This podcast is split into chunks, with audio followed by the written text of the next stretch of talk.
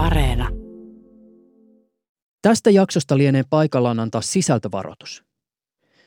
Me nimittäin puhutaan lapsiin kohdistuvasta seksuaaliväkivallasta sekä sitä todistavasta kuva- ja videomateriaalista. Jaksossa ei kuvailla tarkemmin tai mennä yksityiskohtiin, mutta yleiselläkin tasolla aihepiiri on tietysti aika synkkä. Tämä siis tiedoksi. Aloitetaan. Yle Puhe. Nina Vaaranen Valkonen, liittyen siihen työhön, mitä sä teet. Jos ihmiset tietäisivät, minkälaisia asioita sä oot omin silminesi nähnyt, niin mitä sä luulet? Kävisimmekö jotenkin eri tavalla keskustelua siitä, millä tavoin ja minkälaisin resurssein lapsiin kohdistuvaa seksuaaliväkivaltaa todistavaa materiaalia otetaan pois verkosta? Me suojellaan lapsia ryssä tehdään tosi vahvaa työtä lasten suojelemiseksi kaikilta seksuaaliselta häirinnältä, houkuttelulta ja seksuaaliväkivallalta. Ja erityisesti me tehdään laajaa kansainvälistä työtä verkkovälitteisten lapsiin kohdistuvien seksuaalirikosten ennaltaehkäisemiseksi.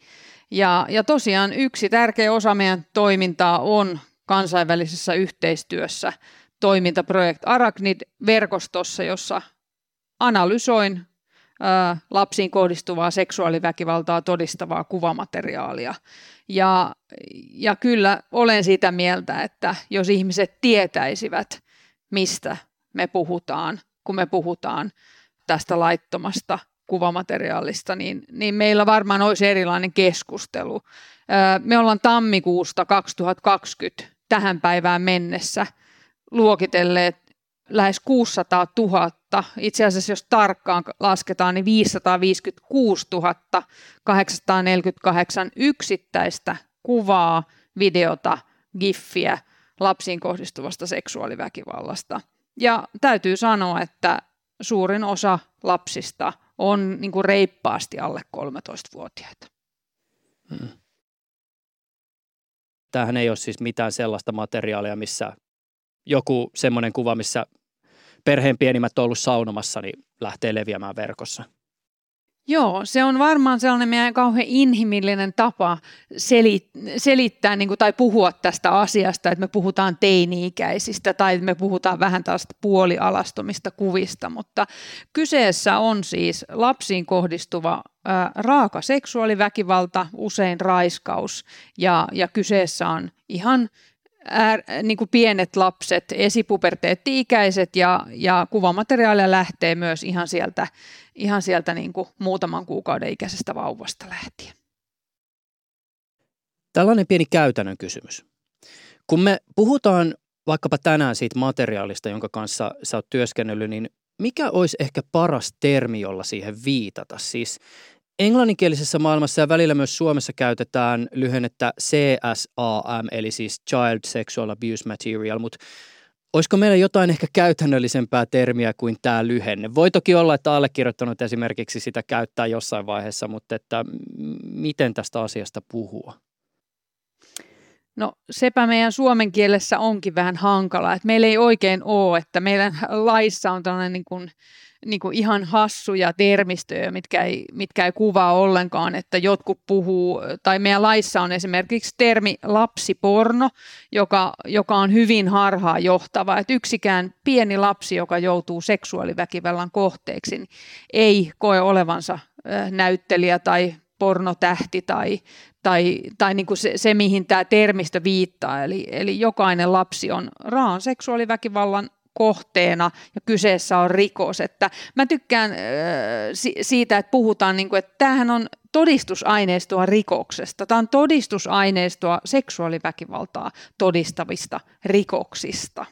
Ja, ja toki me käytetään tätä kansainvälistä termiä, eli child sexual abuse material, mutta, mutta sehän ei ole suomea. Eli, eli meillä on tässä käynnissä tällainen terminologiaan liittyvä työ ja on ollut pitkään, että, puhutaan äh, niin kuin hyväksi käyttöä todistavasta kuvamateriaalista, mutta hyväksi käyttöä en tykkää myös siitäkään termistä, koska siinä esimerkiksi sellaiset lapset, joilla on vähän huono suomen kieli, niin on joskus kysynyt, että miksi sanotaan, että minulle tehtiin hyvää, kun minulle tehtiin väkivaltaa ja pahaa.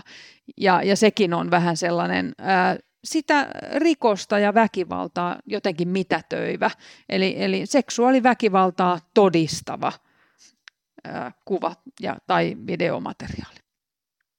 Tapani Tarvainen, EFFI eli Electronic Frontier Finland ajaa vahvaa salausta.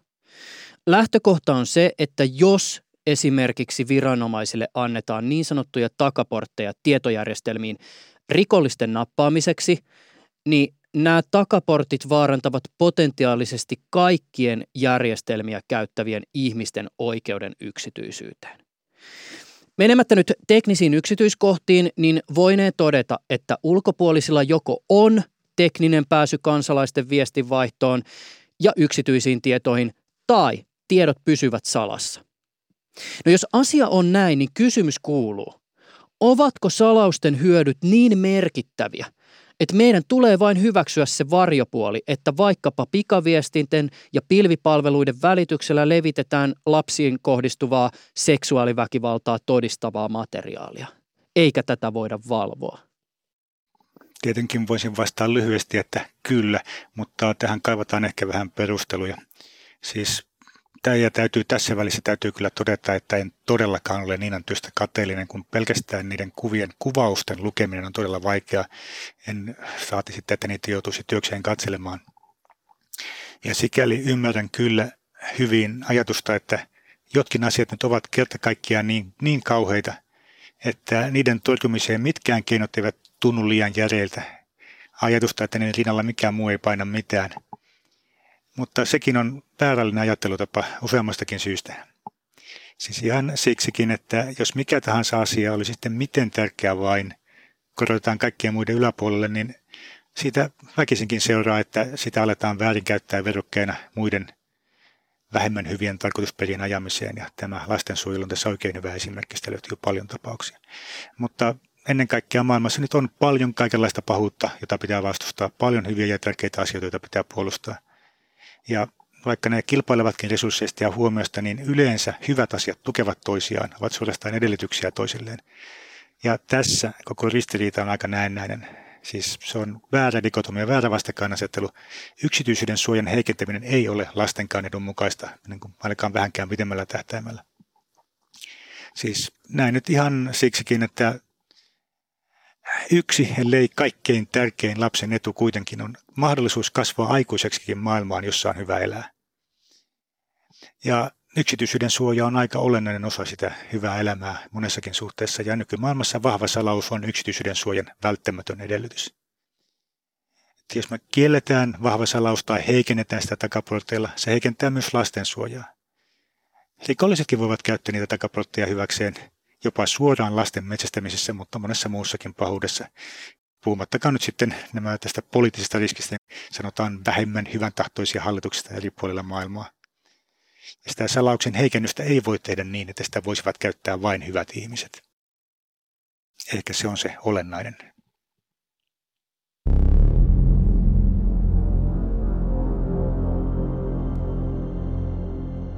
Teknologiayhtiö Applen päätös alkaa skannata käyttäjien laitteita CSAM-materiaalin varalta nosti jälleen kerran laajemman keskustelun aiheeksi eräänlaisen klassikkoteeman.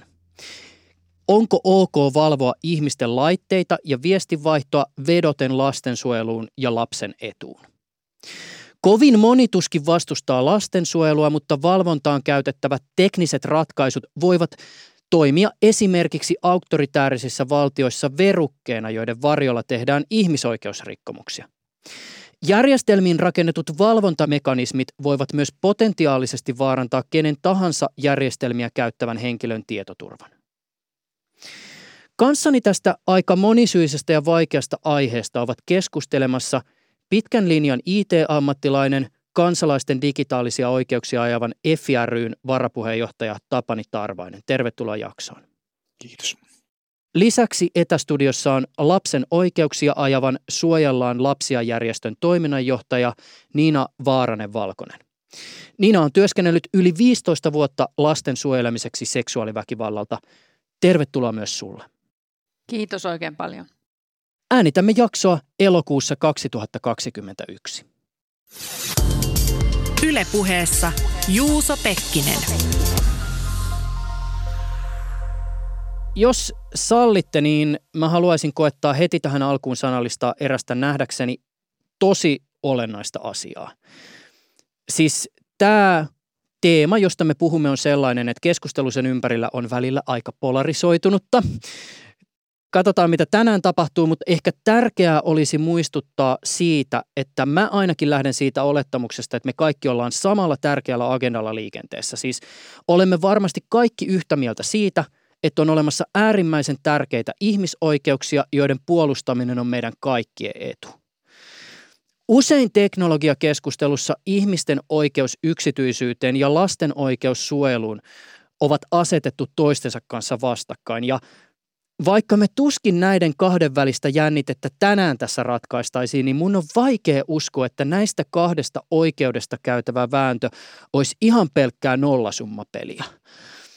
Haluaisitteko te Tapani ja Niina jotenkin kommentoida tätä mun metapohdiskelua?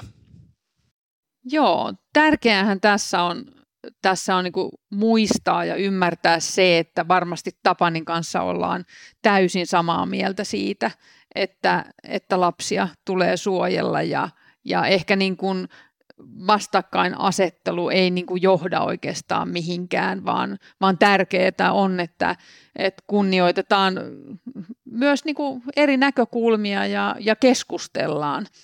Ja jotenkin tietosuojasta mä aina itse mietin näin niin kuin käyttäytymistieteilijänä, niin, niin sitä, että kyllä pahin, pahin niin kuin tietoturvariski on ihminen itse. Että teknologia itsessään ei ole, ei ole niin kuin se paha, että eihän teknologia itsessään, vaikka mahdollistaakin paljon asioita, niin ole hyvä tai paha sinänsä, vaan kyllä ne on ne ihmiset, jotka ovat hyviä ja pahoja ja onneksi on enemmän hyviä kuin pahoja ihmisiä. Joo, tuosta on hyvä jatkaa sellaisella huomiolla, että vaikka toki onkin näin, että hyvyys ja pahuus on ihmisten ominaisuus, niin toisaalta siitä helposti tulee semmoinen ajatus, että teknologia olisi jotenkin turvallista ja luotettavaa ja että tekisi vähemmän virheitä ja varsinkin tekoälytutkimuksessaan tiedetään hyvin, että siinä on saatu aikaan vaikkapa tällaista vääristymää, että ne tekoälyjärjestelmällä on samat ennakkoluulot kuin niitä ohjelmoinnilla ihmisillä, vaikka ihan tiedostamattaankin tai sitä materiaalista riippuvan, jota on käytetty. Että meidän pitää toisaalta kuitenkin myös se hyvyys muistaa jättää ihmisten tehtäväksi, eikä luottaa siihen, että ongelma ratkeaa teknologisella säätämisellä. Siis se yksityisyyden suojan ja lastensuojelun jännitteestä, mä tuossa totesin äsken, että se on todellakin aika pitkälle näennäinen, koska yksityisyyden suojaa tarvitaan myös suorastaan ihan lasten yksityisyyden suojaa ja muutenkin se, että yksityisyyden suojan heikentäminen ei vie yhteiskuntaa hyvään suuntaan. Siinä tulee paljon sellaista sivuvaikutusta, joka ei ole kenellekään hyväksi. Se varmaan voidaan todeta jo tässä vaiheessa, että vähän laajemmin tarkasteltuna pyrkimyksellä suojella lapsia verkossa ja estää vaikkapa just CSA-materiaalin leviäminen on about yhtä pitkä historia kuin internetilläkin. Siis asiasta on kannettu varmasti huolta aiemminkin, mutta mun käsitykseni on, että hieman ennen vuosituhannen vaihdetta alettiin laajemmin perustaa erilaisia kansallisia organisaatioita ongelman taklaamiseksi ja te varmaan molemmat olette seuranneet tätä kehitystä omasta positiostanne käsin ongelmahan on räjähtänyt käsiin, kun teknologia on kehittynyt. Eli, eli ennen vanhan oli hankala kuvata videolla ja, ja muistitila oli hyvin pieni. Tänä päivänä kuka tahansa voi kuvata lapsiin kohdistuvaa seksuaaliväkivaltaa lähes missä tahansa 24H. Ja mitä mä oon ihan kahdeksan vuoden aikana huomannut, kun äh, on kahdeksan vuotta ylikin analysoinut laitonta lapsiin kohdistuvaa seksuaaliväkivaltaa todistavaa kuvamateriaalia, niin, niin sellaisen ihan näinkin lyhyessä ajassa, että että tällaisten sarjojen määrät on, on räjähdysmäisesti kasvanut. Mitä sä tarkoitat siis sarjalla? Se tarkoittaa niin, että yhdestä lapsesta, yhdestä tilanteesta, lapseen ko- kohdistuvaa seksuaaliväkivaltaa todistavasta tilanteesta on tuhansia ja tuhansia kuvia. Ja, ja siinä ehkä tässä Project Arachnid-verkostossa, kun tehdään työtä, niin Project Arachnid on siis kansainvälinen projekti, joka edistää ja pyrkii nopeuttamaan CSAM-materiaalin poistumista verkosta. Paneudumme asiaan vielä jaksossa hieman tarkemmin se aloitettiin, niin siitä lähtien se on prosessoinut yli tuhat miljoonaa, eli yli miljardi, tarkkaan 129 miljardia yksittäistä kuvaa. Et ne luvut on jo sellaisia, että ei, ei enää ihmisen mieli käsitä. Ja, ja on samaa mieltä Tapanin kanssa, että tekoäly ei, ei niin kuin, se ei korvaa ihmistä millään lailla. Ja valitettavasti myös tämän kuvamateriaalin osalta, että me voidaan hyödyntää ää, tekoälyä, jotta me voidaan tehokkaammin, ja täytyykin, että voidaan tehokkaammin poistaa esimerkiksi verkosta tai, tai yritykset voi ö, tehdä parhaansa suojellakseen lapsia. Eli, eli kuvamateriaalin määrät on räjähtänyt teknologisen kehityksen myötä.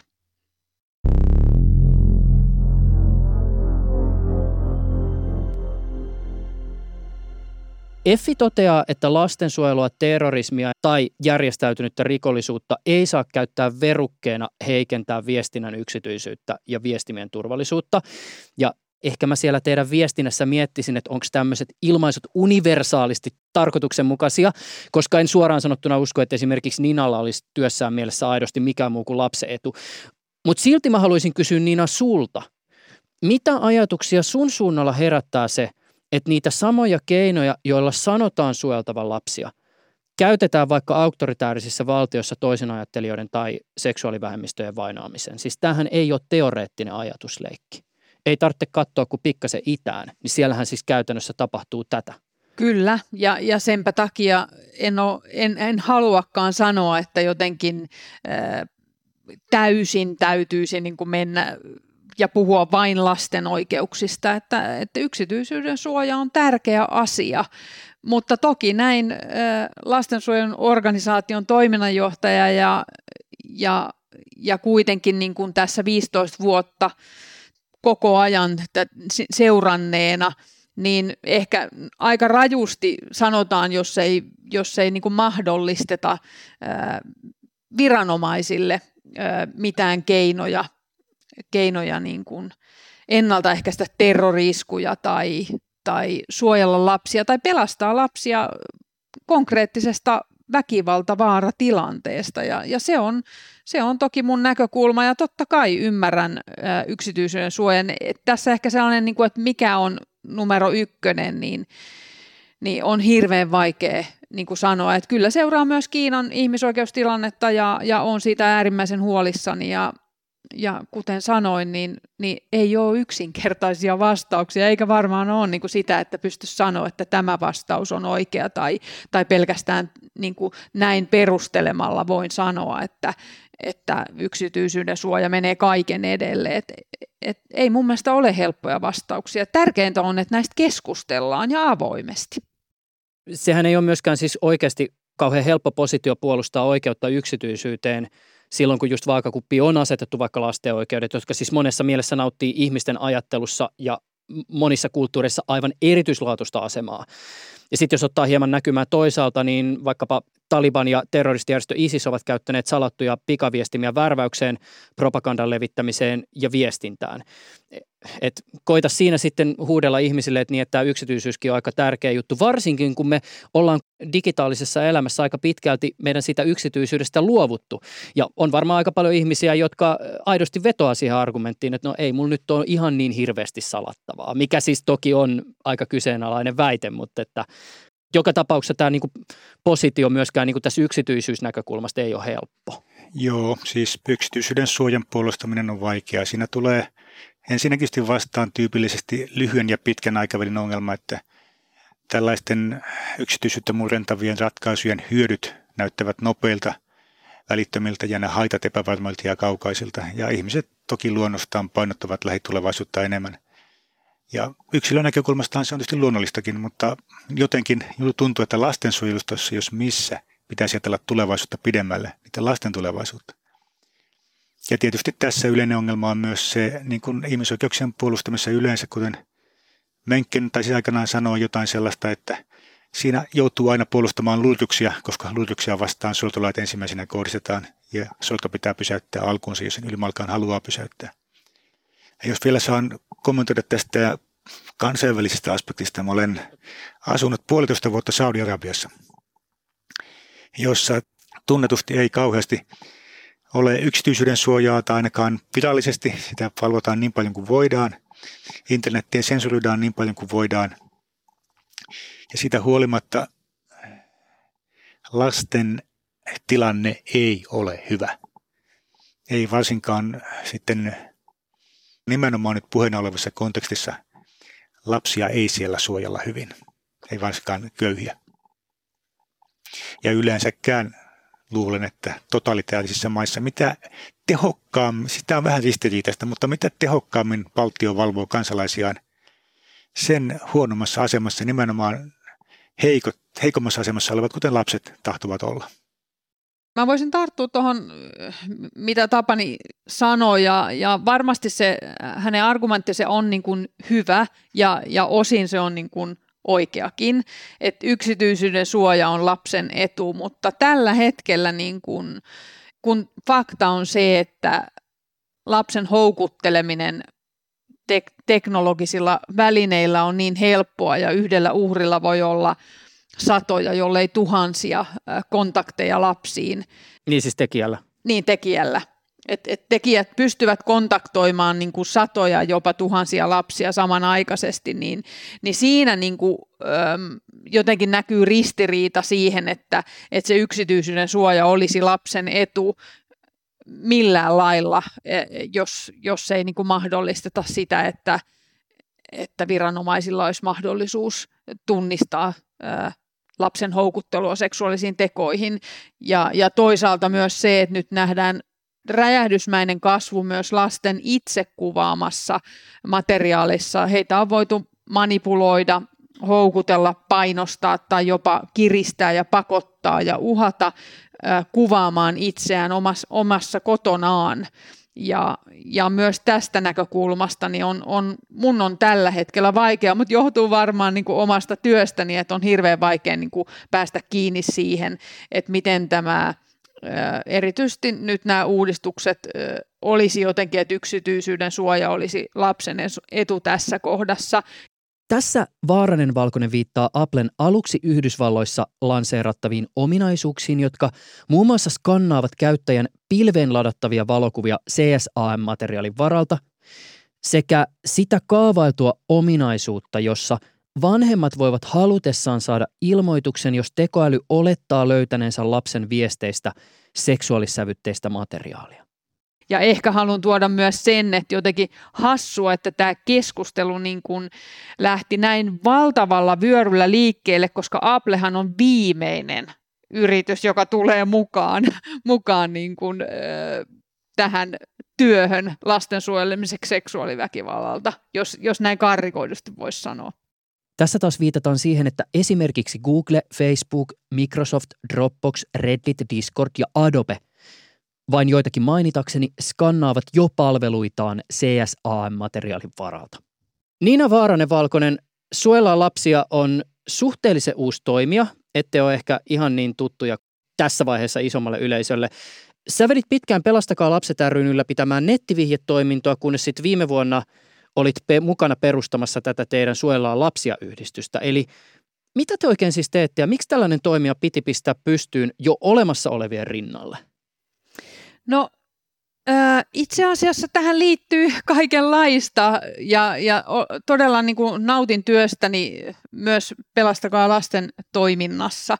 Mutta ehkä siellä suuressa organisaatiossa, joka tekee valtavan hienoa työtä niin kuin kaiken kaikkiaan lasten oikeuksien edistämiseksi, että sotalapsia kohtaan täytyy lopettaa, lapsiköyhyyteen pitää niin kuin saada stoppi oppia ja toisen asteen koulutus pitää saada maksuttomaksi, niin, niin joskus koin sitä, että kun olen tehnyt tätä niin pitkään ja näen tämän, tämän tämä on mun elämäntyöni, niin jouduin pikkasen aina niin kuin, yritin ehdottaa, että nyt tehdään niin kuin, puhutaan tästä enemmän, tästä niin kuin lapsiin kohdistuvasta seksuaaliväkivallasta, häirinnästä ja houkuttelusta. Ja, ja silloin aina välillä se toki jäi niin kuin muiden asioiden niin kuin taakse välillä. Ja se on ihan ymmärrettävä isossa organisaatiossa. Ja, ja toisaalta sitten kaikissa muissa Euroopan maissa on, on esimerkiksi toimintaa, jossa järjestö pelkästään ja ainoastaan tekee työtä lapsiin kohdistuvan seksuaaliväkivallan seksuaalisen häirinnän ja houkuttelun ennaltaehkäisemiseksi ja jotenkin näin, että, että silloin voidaan keskittyä laajasti. Ja toki myös pitkään aiheen parissa työskennelleenä niin näin, että ei pelkästään niin kuin yksi joku nettivihje tai, tai jotenkin se työ, niin, niin voi oikeastaan näin hankalaan ja ongelmalliseen asiaan niin kuin pureutua. Eli meidän järjestössä tehdään niin kuin työtä monesta eri näkökulmasta, eli me tehdään ihan sitä ennaltaehkäisevää työtä antamalla tietoa ja valistamalla vanhempia, lapsia, me koulutetaan, me tehdään materiaaleja, sitten toisaalta me analysoidaan kuvamateriaalia ja, ja sitä kautta ollaan mukana kansainvälisessä yhteistyössä. Ja toisaalta sitten taas se toinen puoli, että tehdään paljon yhteistyötä henkilöiden kanssa, jotka käyttävät kuvamateriaalia. Eli me, minä tiesin, että tutkimusta tarvitaan lisää, että me ei tiedetä niistä henkilöistä kaikkea. Suojellaan lapsia ry on tätä haastattelua tehdessä julkaissut ennakkotietoja salatussa torverkossa toteutetusta kyselystä, joka on suunnattu CSA-materiaalia etsiville henkilöille. Tämä on siis tosi kiinnostavaa. Palataan vielä tähän. Niin kuin sä mainitsit, teidän yksi tämmöinen kansainvälinen merkittävä yhteistyökuvio on tämä Project Arachnid. Eli siis mistä siinä on kyse? On toki tärkeää, että meillä on kanavia, minne ihmiset voivat ilmoittaa, jos he sattuvat törmäämään verkossa lapsen seksuaaliväkivaltaa todistavaan kuvamateriaaliin, mutta, mutta onhan se varsin epätodennäköistä, että tai ei nyt epätodennäköistä, mutta, mutta ei kauhean yleistä, että joku ihan tavallinen äh, surffaaja tällaiseen kuvamateriaaliin törmää. Jokseenkin kyllä, kyllä ihan Google-hakusanoillakin siihen valitettavasti tänä päivänä sitä voi joutua niin kuin katsomaan suoraan ruudun kautta. Ja sitten tämä kuvamateriaalin räjähdysmäinen kasvu, niin itse koen, että tarvitaan tällaista tehokasta, tehokasta toimintaa tämän kuvamateriaalin, taistelussa niin kuin kuvamateriaalin niin kuin räjähdysmäistä kasvua vastaan. Ja, ja Project Arachnid on, on Kanadassa, koska Kanadan lainsäädäntö sen mahdollistaa, niin, niin he ovat kehittäneet tekoälyä siten, että, että se oppii koko ajan ja se louhii ihmisille tarkastettavaksi ja analysoitavaksi kuvamateriaalia. Tätä hommaa on tarpeen avata pikkasen tarkemmin. Eräs komponentti, jota Project Arachnid hyödyntää, on alun perin Microsoftin ja Dartmouthin yliopiston kehittämä niin sanottu fotodNA. Tämä teknologia toimii niin, että jokin luotettavaksi arvioitu lähde on tarkastanut jonkun lapsiin kohdistuvaa seksuaaliväkivaltaa todistavan kuvan. Tämän jälkeen tapahtuu matemaattisia taikoja ja tästä kuvasta luodaan uniikki niin sanottu tiiviste. Usein puhutaan digitaalisesta sormenjäljestä. Tämä on käytännössä merkkijono, jota ei voi katsella kuten alkuperäistä kuvaa, mutta tämä tiiviste ikään kuin mätsää siihen alkuperäiseen kuvaan, jolloin sitä voidaan käyttää vaikka siihen, että sen avulla etsitään tätä kyseistä kuvaa verkosta tai eri palveluista. Ja esimerkiksi tämä Applen skannaushomma toimii näin. Applen dokumentaatiossa selitetään, että Applen laitteelle ladataan kokoelma tällaisia digitaalisia sormenjälkiä, jotka siis vastaavat etsittäviä CSAM-kuvia. Ennen kuin käyttäjän valokuvat ladataan Applen iCloud-palveluun, niin laite, siis vaikka älypuhelin, vertaa ladattavia kuvia tähän niin sanottuun sormenjälkikokoelmaan, ja jos tietty raja-arvo ylittyy. Itse tulkitsen Applen omaa kuvausta tästä teknologiasta niin, että tämä tarkoittaa tiettyä määrää hälyttäviä valokuvia, niin tämän raja-arvon ylittymisen jälkeen laite lähettää nämä hälyttävät kuvat Applen valtuuttaman moderaattorin tarkastettavaksi. Ja jos ihminen toteaa nämä kuvat CSAM-kuviksi, niin viranomainen saa asiasta tiedon. tämä on se yleisin tekniikka, millä niitä etsitään. Ja se on ongelmallista sikäli, että tämä tiiviste ei, kuten se on nimensä mukaisesti, se on tiiviste. Se on paljon pienempi kuin alkuperäinen kuva ja se ei ole yksikäsitteinen. On mahdollista, että useasta kuvasta tulee samanlainen tiiviste. Ja toisaalta kuvaa ei välttämättä tarvitse paljon muuttaa, että se tiiviste muuttuu. Siis tämä Applen käyttämä tekniikka on nyt ihan alle viikko sitten julkistettu, että, mitä, että se on niin sanotusti reverse engineerattu, eli selvitetty, miten se toimii. Ja siitä on jo toisaalta löytynyt heikkouksia, helppoja tapoja kiertää se, että toisaalta on jo löydetty tällainen törmäys, kaksi kuvaa, jossa tulee sama tiiviste. Ja mahdollisuus tehdä sitten, generoida kuva, joka, joka vastaa tiettyä tiivistettä, on vielä Tietääkseni ei ole vielä tehty, mutta todennäköisesti tehdään pian ja se tarjoaa sitten mahdollisuuksia kaikenlaiseen häiriköintiin ja ilkivaltaan ja tämän jopa potentiaalisesti koko järjestelmän tekemiseen käyttökelvottomaksi. Ei tarvitse käyttää ihan kovin paljon mielikuvitusta sen miettimiseen, miten paljon hallaa pelkkä epäily CSAM-materiaali hallussapidosta aiheuttaa yksilölle. Toki me tässä tapauksessa puhutaan vasta teoreettisesta riskistä. Jos ja kun tämä järjestelmä leviää maailmanlaajuisesti, niin voipi olla, että Apple ei pääse enää päättämään sitä, jos vaikkapa jonkun ison valtion viranomaiset, sanotaan nyt suoraan kiinalaiset vaikkapa, kertoo Applelle, että laittakaa tämä aineisto sille, niin voidaan vahtia, että liikkuuko tällaista materiaalia siellä, niin Apple ei pysty kyllä sanomaan niille vastaan. Sen jälkeen, kun tämmöinen mekanismi on tehty, niin ei sitten käyttäjä voi rajoittaa. Kuten sanottu, mitään tällaista tekniikkaa ei voi tehdä niin, että se olisi vain hyvien ihmisten käytössä. Mä muotoilen tämän vielä toisin, koska tämä poliittinen riski on erityinen huolenaihe. Mitä jos jokin valtio, joka on Applen iso markkina-alue, ilmoittaa Applelle, että ette muuten myy yhtään iPhonea tässä meidän maassa, jos ette lataa käyttäjien laitteelle myös tällaista meidän omaa tiivistekokoelmaa, joka siis voi olla vaikkapa lista toisin ajattelijoiden kasvokuvista.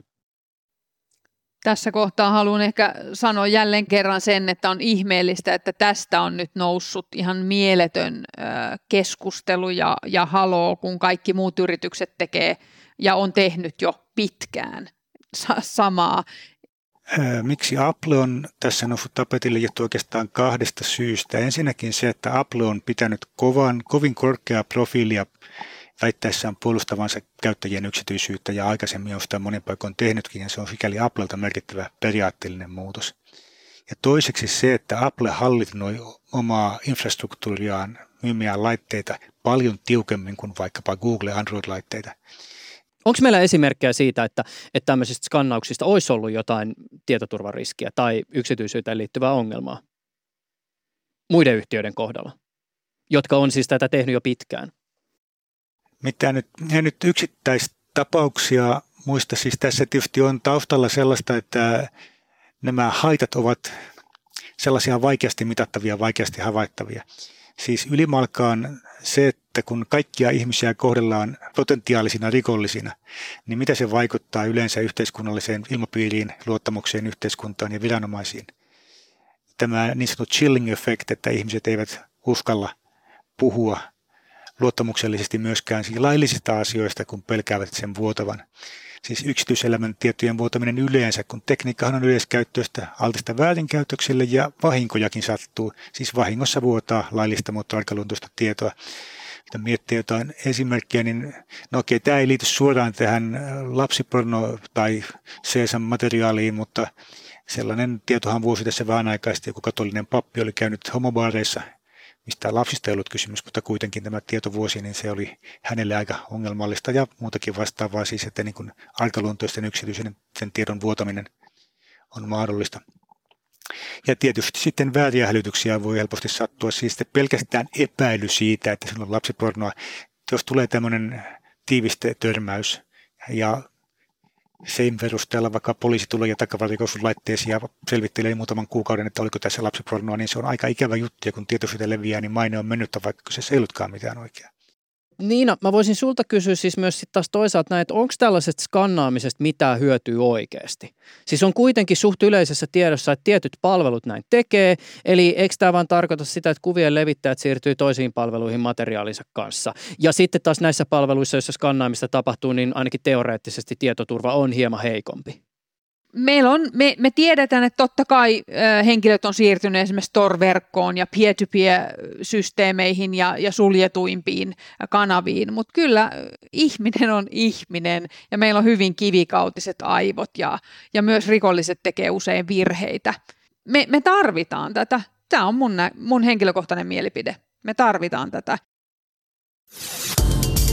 Ylepuheessa Juuso Pekkinen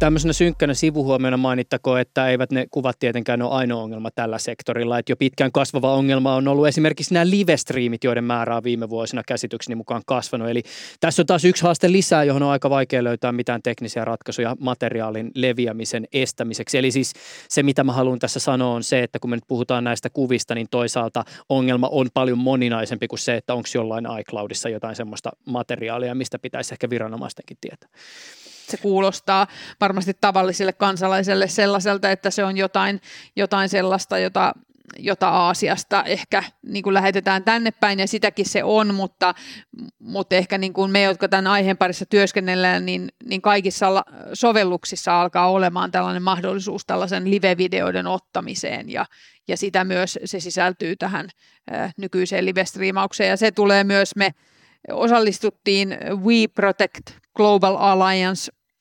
roundtable keskusteluun. Meidän juristimme Anna Ovaska osallistui siihen meidän puolelta ja, ja, ja heti sen kesäkuisen tapaamisen jälkeen, jossa tämä live-striimaus on erityisen se on niin kuin haaste tulevaisuudessa ja tulee luomaan vaikeuskertoimia lastensuojeluun ihan merkittävästi, niin lisättiin myös meidän tutkimuskyselypatteristoon kysymys livestreamingista ja me ollaan saatu siihen kohta lähemmäs tuhat vastausta, että tulee myös siitä sitten äärimmäisen ehkä surullista, mutta, mutta tärkeää tutkimustulosta rikosten torjuntaan. Palataan vielä Case Appleen.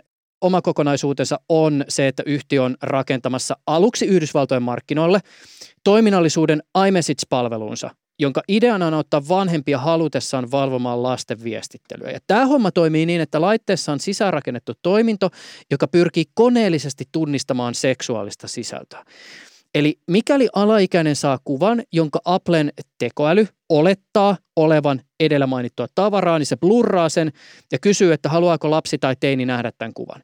Jonka lisäksi, jos kyseessä on alle 13-vuotias lapsi, niin järjestelmä lähettää ilmoituksen vanhemmalle. Ja mä oon käsittänyt, että vanhempi ei näe kuitenkaan sitä, ei näe itse sitä viestiä, ja tässä tapauksessa järjestelmä ei raportoi asiasta Applen valtuuttamalle moderaattorille, mutta tulee se tieto kuitenkin sille vanhemmalle, että nyt tämä teknologia ehkä jollakin tavalla on tunnistanut täällä jotain. Vaikka nyt Apple sitten tulisi siihen tulokseen, että ei lanseerata tätä ominaisuutta Suomessa, niin Tavallaanhan tässä ollaan aika perinteisen digitaalisen ajan vanhemmuuskysymyksen äärellä, eli siis miten lapsen oikeus yksityisyyteen asettuu suhteessa sen kanssa, että huoltajalla on velvollisuus suojella lasta. Ja käsitykseni on, että Suomessa laki sanoo ja sitä tulkitaan niin, että tietyin ehdoin tämä jälkimmäinen, siis huoltajan velvollisuus suojella lasta, menee lapsen yksityisyyden suojan ohi. Ja Tämänhän voi käytännössä todeta siinä kohden, että kun esimerkiksi viranomaiselta tai lastensuojelujärjestöltä kysytään, niin kyllä se ohje on se, että, että jos on aito huoli ja syy epäillä, että siellä lapsen puhelimessa tapahtuu jotain sellaista, joka sitä niin kuin lapsen turvallisuutta uhkaa, niin ehkä vanhemman kannattaisi sinne kurkata. Kyllä olet käsittänyt oikein ja, ja kyllä itse haluan sanoa, että kyllä vanhempien täytyy – täytyy niin kuin suojella omia lapsiaan ja, ja se on heidän velvollisuutensakin.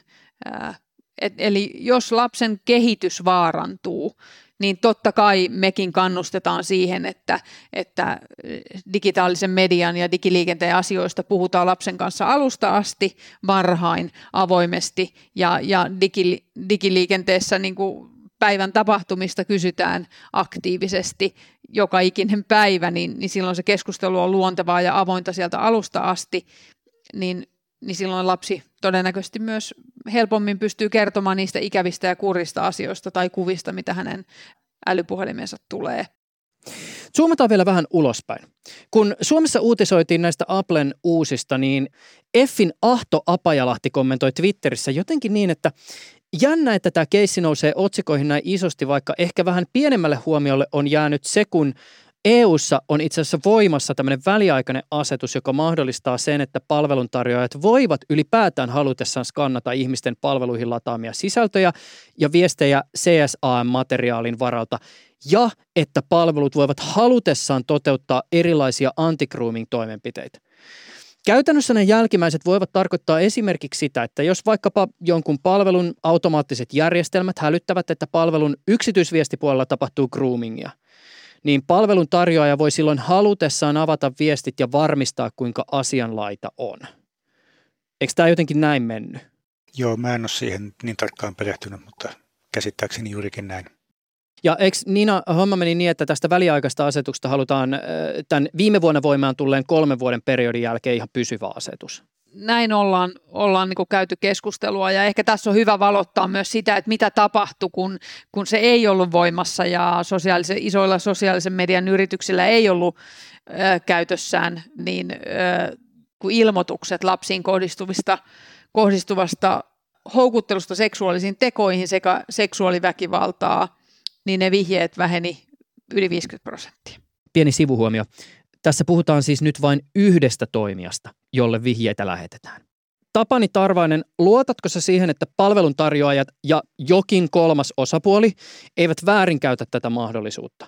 Siis tämän homman ympärillähän on rakennettu useampia läpinäkyvyyteen ja raportointiin liittyviä velvollisuuksia, mutta mikä EFin suunnalla on ehkä ajatus siitä, että onko nämä, onko nämä riittäviä? Tai onko riittävää se, että annetaan vaikkapa joku semmoinen velvoite, että no raportoikaa vuosittain tästä ja sitten toisaalta, että jos esimerkiksi käyttäjän tietoja on poistettu tai niitä on tsekattu, niin siitä sitten kerrotaan myöhemmin käyttäjälle. Yrityksillä on taipumusta mennä yli siitä, mistä aita on matalin ja hyvin helposti, kun jos siellä ei ole mitään tehokasta valvontaa siitä ja sitä on oikeasti vaikea ja kallista valvoa tehokkaasti, niin siellä tulee helposti väärinkäytöksiä joko ihan huolimattomuuttaan tai koska kaikissa ihmisryhmissä on niitä pahuuteen taipuvia ihmisiä, jos nyt näin jyrkästi sanotaan, tai ihmisiä, jotka niin saattavat tehdä väärinkäytöksiä syystä tai toisesta, niin jonkun tällaisen yrityksen henkilökuntaan sellaista eksyy, niin jääkö se oikeasti kiinni? Rohkeinen epäillä, että en ainakaan tällä tietoa kyllä todellakaan luota siihen, että nämä olisivat riittävän hyvin toteutettu. Sen verran mainittakoon, että myös moni muukin kansalaisjärjestö on kantanut asiasta samansuuntaista huolta ja EUn omakin tietosuojavaltuutettu on kehoittanut vielä tarkentamaan asetukseen kytkeytyviä kansalaisten oikeuksia ja valvonnan valvontaa. No puhutaan nyt vihdoin ja viimein Niina Vaaranen-Valkonen tästä teidän Suojellaan lapsia järjestön salatussa torverkossa toteutetusta aika poikkeuksellisesta kyselytutkimuksesta. Kun me teemme tätä jaksoa, niin kaikkia tuloksia ei ole vielä julkaistu, eli kaikesta emme voi puhua. Mutta hiljattain avasitte hieman alustavia tuloksia. Mistä tässä hommassa siis on kyse ja mitä ehkä näiden nyt julkaistujen alustavien tulosten kautta, minkälainen näkymä aiheeseen ehkä avautuu? Ensinnäkin täytyy sanoa, että me emme odottaneet tällaista massiivista vastausmäärää. Toki olimme hyvin niin kuin, tarkasti harkinneet tämän kyselyn nimen, eli Help us to help you, joka on hyvin erilainen kuin esimerkiksi Euroopassa käytetään do not offend tai stop it now tyyppinen lähestymistapa olen pitkään tehnyt yhteistyötä niin Juha Nurmen kanssa, joka on kehittänyt Ahmia hakukoneen torverkkoon. Siis Juha Nurmihan on muuten itse asiassa ollut mukana muotoilemassa esimerkiksi Effin lausuntoja, joissa on otettu kantaa vahvan salauksen puolesta. Et... No siis Juha Nurmi oli Effin hallituksessa monta vuotta, että se vielä viime vuoteen saakka ja on olennaisesti vaikuttanut Effin torkantaisiin. Me pyöritään omia palvelimia nyt muutama. Tunnen hänet kyllä hyvin eikä mitään paha sanottavaa. Että siis... Kyllä, ja, ja Juha on aina ollut jotenkin niin kuin sydän lasten puolella ja hänen hakukoneensa kautta ei esimerkiksi ole ollut mahdollista ää, hakea lapsiin kohdistuvaa seksuaaliväkivaltaa todistavaa kuvamateriaalia, koska hän on sen selkeästi sanonut myös siinä, että hänen hakukoneensa on tällainen. Ja, ja siinä sitten kehitettiin innovaatio, missä, missä jotenkin kauhean eri lailla kuin muut organisaatiot, niin lähdettiinkin ehkä empaattisella lähestymistavalla. Toki itse kun olen psykoterapeutti, niin, niin kysyttiinkin näiltä kuvamateriaalin etsijöiltä hakukoneeseen niin kuin lisättiin nämä kansainvälisesti Interpol on meitä auttanut näissä koodien niin kuin saamisessa. Niin, niin eli siis mitä hakusanoja ihmiset käyttää silloin, kun ne hakee tiettyä matskua? Kyllä, mitä hakusanoja ihmiset käyttää, kun etsivät laitonta lapsiin liittyvää kuvamateriaalia, niin ne yhdistettiin siihen torverkon hakukoneeseen. Ja, ja kun ihminen etsii sillä tietyllä hakusanalla, niin hän ohjautuu sivustolle, missä häntä ei pakoteta mihinkään, vaan hän saa valita, että haluaako hän vastata meidän kyselyyn.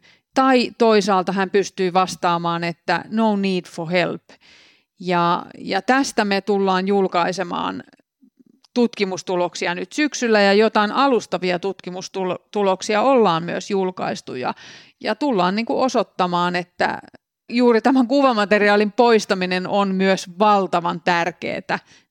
Ehkä se pysäyttävä tulos, joka on globaalisti pysäyttänyt kaikki asiantuntijat, kenen kanssa ollaan keskusteltu, on se, että, että laittoman kuvamateriaalin käyttäjät ovat kaikilla kielillä vastanneet myös, että lähes samanlaatuisesti, että he ovat ensimmäisen kerran nähneet laitonta kuvamateriaalia alle 18-vuotiaana ja tästä porukasta 40 prosenttia alle 13-vuotiaana. Ja tämä on ehkä sellainen tulos, mikä on pysäyttänyt meidät kaikki asiantuntijat pohtimaan myös, koska silloinhan me puhumme lapsista ja, ja he ovat altistuneet tälle kuvamateriaalille hyvin nuorena. Ja, ja me nyt sitten tutkijoiden kanssa toki lähdetään tarkemmin analysoimaan ja tutkimaan vielä tätä datamassaa. Ja itse en ole tutkija, vaikka olen, olen tehnyt tapaustutkimuksia, että meillä on tässä Tegan Insol projektitutkijana tässä ja analysoi, ja sitten meillä on poliisiammattikorkeakoulun puolelta Salla Huikuri mukana tässä, ja, ja toki tehdään myös yliopiston kanssa yhteistyötä, että me halutaan, Suojella lapsia ry haluaa, että tämä valtava tietomäärä saadaan myös ihan tutkijoiden eh, käsiin, eli, eli tehdään Itä-Suomen yliopiston kanssa yhteistyötä ja sieltä kriminologian professori Mikko Aaltonen, hänen kanssaan ollaan, ollaan yhteistyössä. Ja todella niin kuin merkittävä, merkittävää uutta tietoa me olemme keränneet ja me tullaan julkistamaan se ja ollaan oltu myös Stanfordin yliopiston kanssa yhteis, yhteis, tai ollaan oltu kontaktissa, että toivotaan sitten, että saadaan myös mahdollisimman laajasti uutta tutkimustulosta. Kun tähän aiheeseen tutustuu ja tätä ajattelee, niin mä ainakin siis ihan tarkoituksenmukaisesti yritän jotenkin – en mä tiedä, miettiä mielessäni semmoisia jotenkin vähän etäännyttäviä termejä ja olla ajattelematta sitä, mitä esimerkiksi sä oot Niina nähnyt, koska muuten tämä on aika heviä. Mutta aika helpostihan tämmöisessä asiassa maalaa asetelmaa, jossa me vaikka eh, täällä päässä yritetään jotenkin taistella jotain absoluuttista ja epäinhimillistä pahuutta vastaan. Mutta ehkä just tämän teidän niin kuin alustavienkin tulosten kohdalla on jotenkin hyvä muistuttaa itseään siitä, ettei näkymä – CSA-materiaalin kuluttajien kanssa suuntaan on niin yksioikoinen. Siis esimerkiksi just tämä, että tässä teidän tutkimuksessa pistää silmään tämä, kuinka iso osa käyttäjistä on kohdannut materiaalia ekan kerran ollessaan itse alaikäinen.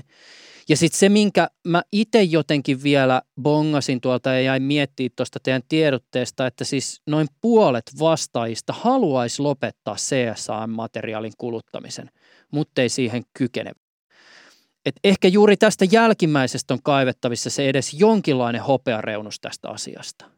Kyllä ja tieto sinänsä, tieto on todella tärkeää, että silloin kun lähdetään arvailemaan tai, tai, tai me, meidän niin argumentit pohjautuu jotenkin epärelevanttiin mututietoon, niin ollaan, ollaan niin pielessä.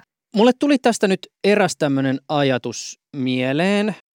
Paras tapa luoda tässä asiassa parempaa maailmaa olisi se, että ihmiset voisivat halutessaan saada apua ennen kuin syyllistyvät rikokseen ja osallistuvat tämän synkän materiaalin tuotantokoneistoon kuluttajina. Mutta se avun hakeminen, sehän voi olla aika ison kynnyksen takana. Ja tässä kohden ehkä jonkinlaista roolia näyttelee teknologia. Siis joissakin tapauksissa, jos henkilö haluaa apua – niin olisi aika tärkeää, että nämä ihmiset voivat hakea apua tai etsiä tietoa avusta niin, että he voivat tehdä sen ilman pelkoa siitä, että heidän taipumuksestaan vuotaa jotain tietoa tai siitä kerätään tietoa. Eli tässä kohden voi olla aika tärkeää, että ihminen voi luottaa siihen, että digitaalinen asiointi on vahvasti salattua. Mä vielä haluan sanoa tuosta meidän omahoito-ohjelmasta, Tapani saa jatkaa vielä sen jälkeen, niin me ollaan nyt kehitetty tällainen redirection omahoito-ohjelma henkilöille, laittoman kuvamateriaalin käyttäjille. Ja tämä, tämä ohjelma tulee englanniksi ja espanjaksi nyt ensin. Omahoito-ohjelma tullaan viemään torverkkoon mahdollistamaan henkilöille tukea käyttäytymisen muutokseen niin kuin löytää itselleen apua ja tästä meillä on vaikka mitä jatkokehitys, jatkokehitysprojekteja jo tässä suunnitelmissa. Koska viime kädessä kysyntä on se pää, josta tämä pitäisi saada ajettua alas. Ja se, että mitä enemmän tutkimustietoa saadaan, sen parempi. Mutta kuten Juusakin totesi, niin se, että on tällainen turvallinen kanava, turverkkohan on jo aika hyvä päästä päähän salattu tavallaan suojattu kommunikointiväylä että tällaisia on olemassa ja se mahdollistaa tälläkin, tätäkin kautta tämän ongelman ratkaisemista, että siis edelleenkään, ja tällä on monen, muutamaan kertaan tullut mainittu, että viranomaisella ei ole mitään keinoja, niin viranomaisella on paljonkin kaikenlaisia keinoja puuttua siihen ilman, että päästä päähän salaus totaalisesti estetään. Ja sen estämisen hinta on minusta todella aivan liian korkea. Tapani Tarvainen, Niina Vaaranen-Valtonen, ennen kuin lopetamme, niin onko teillä vielä tässä vaiheessa jotain lisättävää tai sanottavaa aihepiiriin liittyen?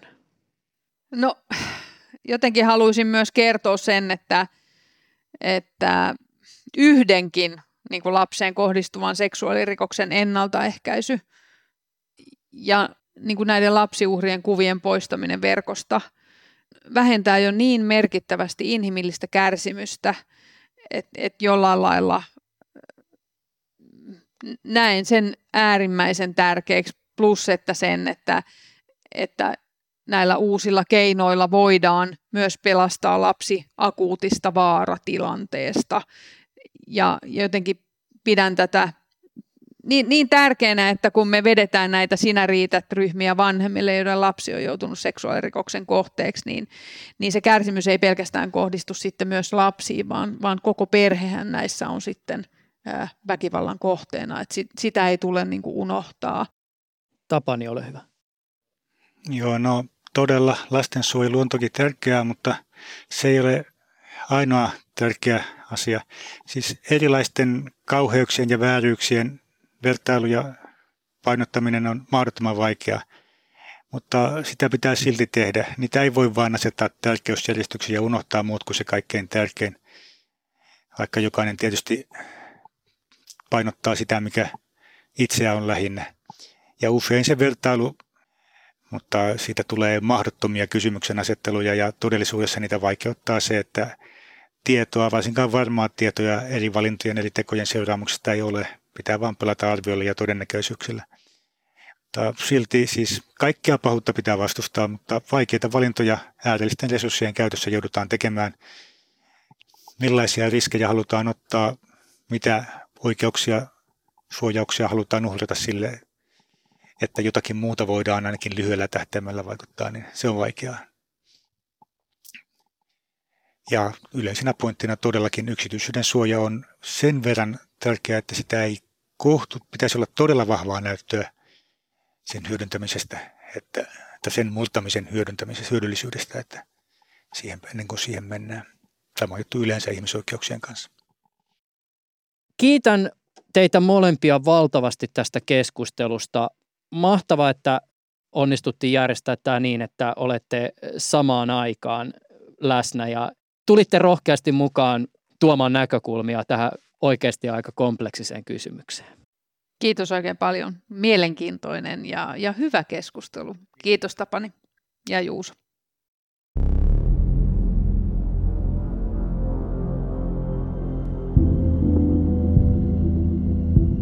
Ohjelman tuottajana toimii Sami Hahtala. Taustatoimittaja jaksossa oli Veera Leno. Tämä aihehan on aivan järjettömän tärkeä, riippumatta siitä, mistä näkökulmasta sitä tarkastelee. Mutta kuten sanottua, tämä on aika synkkä teema. Jos nyt on sellainen fiilis, että kaipaisi ehkä vähän toisenlaista tunnelmaa tai aihetta, niin suosittelen erittäin lämpimästi, jos et ole vielä kuunnellut, tämän syyskauden ensimmäistä jaksoa. Se löytyy Yle Areenasta. Me luotasimme aika erilaista maastoa, nimittäin 1200-luvun niin sanottua enkelioppia. Jakson nimi on Kuinka monta enkeliä tarvitaan vaihtamaan hehkulamppu? Ja jos mun kesäsarja meni jostain syystä ohi, niin sekin löytyy sieltä samasta paikasta, ja tämä sarja kulkee nimellä Juuso Pekkinen Freestyle. Sarjan ideana oli se, että mulla ei ennen haastattelua ollut mitään hajua siitä, ketä mä tulen jaksossa haastattelemaan. Mä pistän tähän loppuun tosta sarjasta pienen näytteen. Sä jäsenet, että sulla on kolme ammatillista roolia. Joo. Kerro vähän näistä. Mm. No mä sanoin jos, että mä opetan tätä mun alaa. Mua pidetään jonkin sortin asiantuntijana Suomessa. On kysy aivan tosi yksinkertaisesta asiasta. Ihan varmasti. Todella mä... yksinkertainen juttu, naurettava suorastaan. Puhuttiinko me siitä sun toisesta ammatillisesta roolista? Se mä se... kerron ne toisen ja kolmannen, niin sitten yes. sit sä tiedät. Okei. Okay. No, väli, no jos mä vielä jotenkin pidän sua jännityksessä. Joo, joo, välillä, joo, joo. välillä toisessa, toisessa olen on stage ja toisella off stage. No tämä on stage kyllä, se mulle kävi niinku heti selväksi. Sä oot tottunut ole on stage. Mm. Ja sitten mä olen myös tosi usein ja mielellään off. Ja se, että en ole stakella, niin se, se on esimerkiksi tuota veroilmoituksen ykkönen. No mennäänkö kohti sitä kakkosta sitten? No mennään. Mun stake on hyvin vaihteleva myös. Se ei ole niin välttämättä aina perinteinen tämmöinen musta teatteritila tai näin. Se voi olla jotain muutakin. Ja aika usein on tätä nykyään.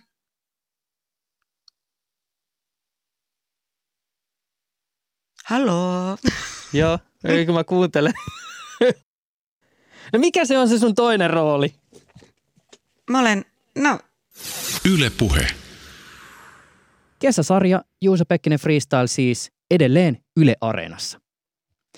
Tämä äsken kuultu näyte oli sarjan kolmannesta jaksosta. Ensi kertaan. Yle puheessa Juuso Pekkinen.